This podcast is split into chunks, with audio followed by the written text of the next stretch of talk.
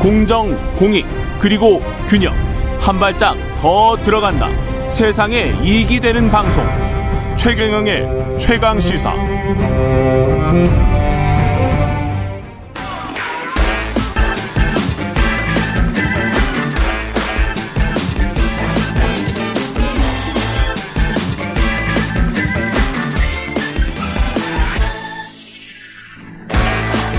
네, 최경룡의 최강시사 청취율 조사 기간입니다. 최경룡의 최강시사로 다양한 질문, 의견 보내주신 분들 중 추첨 통해서 시원한 커피 쿠폰 보내드리겠습니다. 많은 참여 부탁드리고요. 에, 최경룡의 최강시사 한 번 더 뉴스, 예, 정은정 작가와 함께 합니다. 안녕하십니까. 네, 안녕하세요.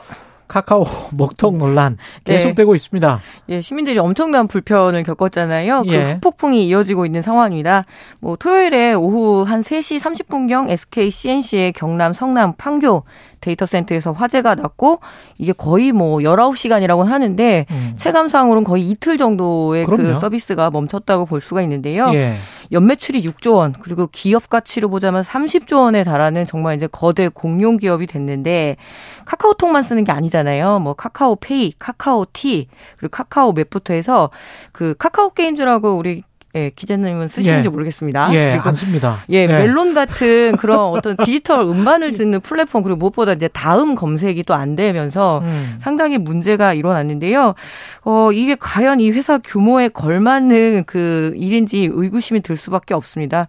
무려 4,500만 명이 이 카카오톡 서비스를 이용을 하고 있거든요. 예.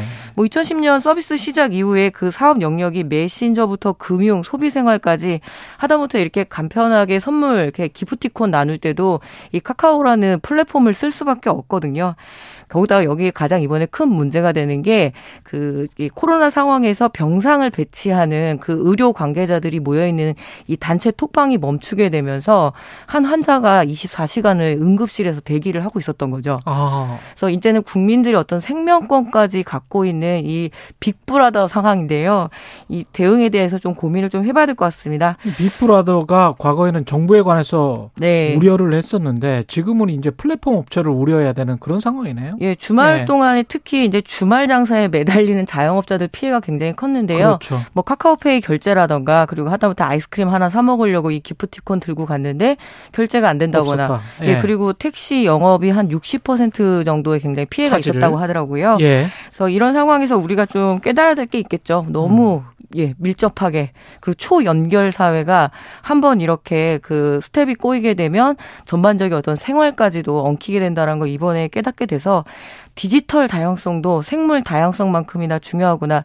이번에 반성하지 않으면 또 어떤 일이 벌어질지 모르죠. 네. 그러니까 디지털과 아날로그의 공존에 관해서 사실은 유럽과 미국이 전혀 다른 입장이거든요. 네네. 그래서 계속 그것과 관련해서 논란이 있었습니다. 아시는 분은 다 아시겠지만 인터넷이 점화되면서부터 90년대 말부터 2000년대 초반 지금까지도 계속 연결이 되고 있는 논란인데요. 이게 초연결 사회가 혜택도 많이 주지만 네. 지금 나타난 것처럼 부작용도 굉장히 크거든요. 뭐, 그러니까 저의 네. 일구수 일투족을 다 그 볼 수 있다라는 것도 문제지만 그래도 가끔가다 그게 사회 안전망의 역할들을 또 분명히 했거든요. 그렇습니다. 하지만 이 초연결 사회에서 한번 이렇게 일이 벌어지게 되면 어 아까 말씀드렸다시피 그런 생명권의 위험까지도 오고 게다가 어제하고 그제 이 과기정통부에서 카카오 이 국민 안전 문자 서비스로 복구가 되고 있다 이러면서 어떤 일종의 사기업의 문자 메시지를 대신 대신 해줬거든요. 그거는 예. 국민의 어떤 공적 서비스인데 그래서 그만큼 사실 국민들이 의존을 하는 이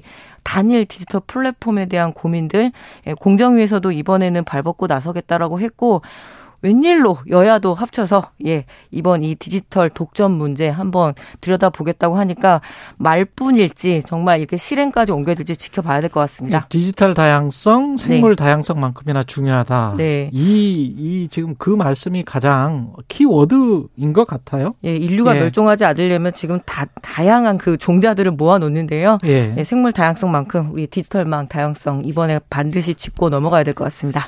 경영학계에서도 디지털로 초고속 사회로 가면 갈수록 아날로그가 한 30% 정도 늘 있다. 네. 그리고 그게 시장을 지켜주는 어떤 메커니즘이다. 뭐 이렇게 이야기를 하거든요. 그리고 그럴 수밖에 없어요. 인간이. 예. 예, LP판을 다시 듣는 이유가 있습니다, 인간이라는 게. 라디오라는 예. 매체가 여전히 힘이 있지 않습니까? 그렇죠. 네. 예.